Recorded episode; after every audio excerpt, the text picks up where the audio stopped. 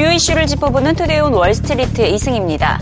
앞으로는 정책 이슈보다 기업들의 실적에 더 예민하게 반응해야 한다는 게 최근 전해지고 있는 월가 전문가들의 조언인데요. 장 마감 후에 나이키의 실적이 발표가 됐습니다.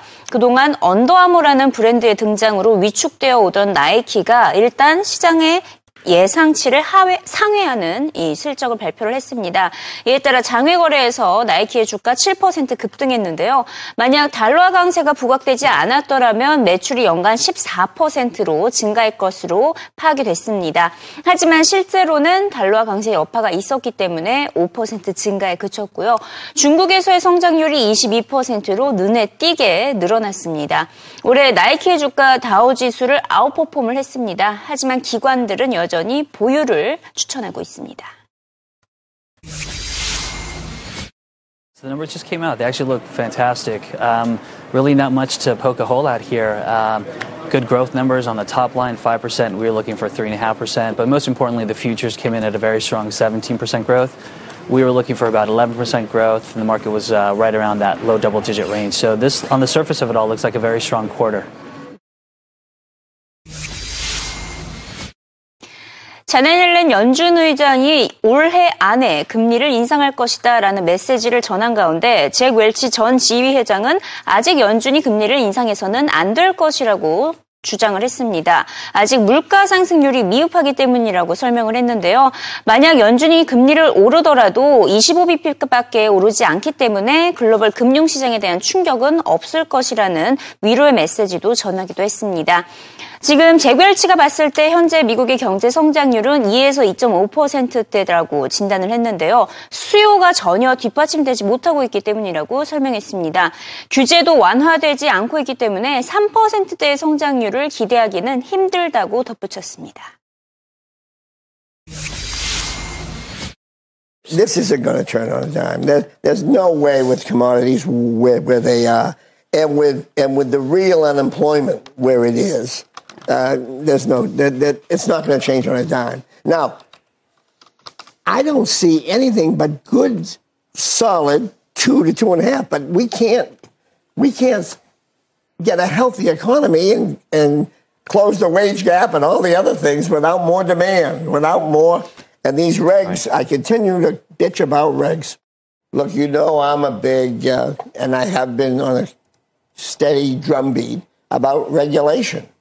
And you're not going to get a 3 and 4% growth rate in this regulation economy. I mean, these, these people in this administration are putting in every roadblock you can find against growth. I mean, they just continue, they get up in the morning in these departments. I've got five rules here, okay, that they are trying to propose that do nothing but squash growth.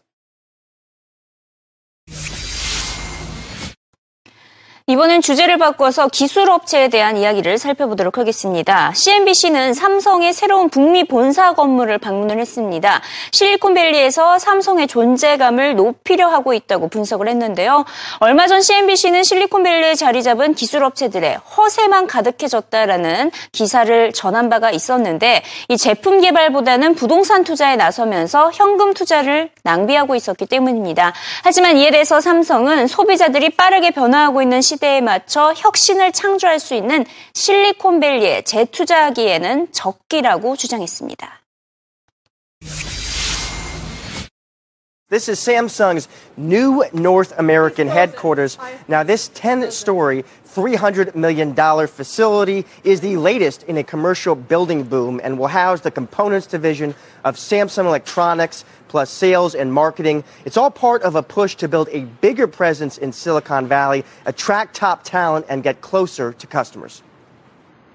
The pace of innovation is growing at this incredible rate. And if you look at what consumers are craving and what they're demanding, they want to have the best, the greatest, the latest. And it's moving at such a fast pace. And so this is the perfect time for us to reinvest even deeper right here in Silicon Valley. Now, it's here that R&D teams work in state-of-the-art testing labs on everything from technologies for consumer electronics to home appliances. And when it's time for a break, employees can hang out in the chill zone, complete with napping pods and pool tables. Of course, there's free food with a cafeteria serving up global cuisine. San Jose residents will also be able to enjoy the space with a coffee shop and wine bar eventually opening to the public. Now, this is really just the beginning of an expansion in San Jose. Apple's buying real estate nearby, and Google is reportedly also looking at real estate as space gets hard to come by in its hometown of Mountain View. 스마트워치 시장에서는 신제품들이 계속해서 출시가 되고 있습니다. 하지만 생각보다는 빠르게 성장하지 못하고 있는 시장인데요. 대표적인 스마트워치 업체 페블은 이번에는 둥근 시계 모양의 스마트워치를 출시를 했습니다. 그동안 네모난 시계 화면을 채택해오던 페블도 이제는 둥근 시계 화면을 가진 페블 라운드를 공개했습니다. 기본 기능은 종전 페블과 비슷합니다. 화면이 하지만 둥글게 바뀌었기 때문에 배터리 성능이 4일에서 2일로 줄어들었습니다. 있습니다. 올해 웨어러블 시장에서 애플워치가 역시나 압도적인 1위를 차지한 것으로 나타났는데요. IDC의 발표에 따르면 애플워치가 58.3%의 시장 점유율을 기록했고요. 그 뒤로 안드로이드 제품이 17.4%, 3위가 페블워치 8.7%를 기록했습니다. 애플 워치에서 큰 인기를 끌고 있는 앱으로는 에어스트립이 꼽혔습니다. 애플 워치를 착용한 의사가 환자의 vital sign을 실시간으로 확인하고 진단해서 위급 상황 등에 즉각 대처할 수 있는 기능을 제공하고 있는데요. 원격 모니터링 솔루션 앱이라고 볼 수 있겠습니다. 특히 아기의 반응을 즉각적으로 살펴볼 수 있어서 임산부들에게도 큰 인기가 있다고 하는데요. 에어스트립 CEO는 앞으로 2년 내에 의료 부 분에 큰 변화가 찾아올 것으로 기대했습니다. The reaction has been incredible, on not just in healthcare, but people reaching out to us from other industries.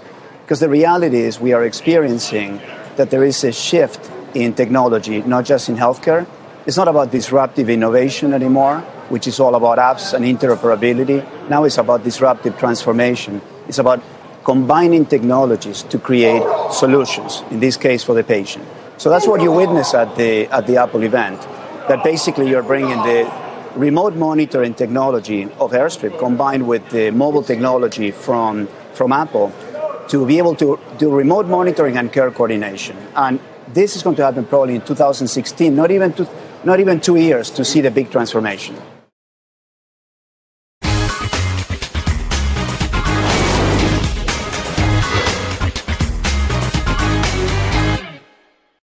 CNBC 헤드라인 시간입니다. 지구 온난화에 따른 세계 재앙 피해 규모가 43조 달러로 파악이 됐습니다. 기후 변화에 제대로 대응하지 않았을 경우에는 2100년도가 됐을 때 손실액이 민간 부분에서만 평균 4조 달러를 넘어설 것으로 예상이 됐는데요. 전 세계 상장된 석유가스 회사의 시가총액과 맞먹는 액수입니다.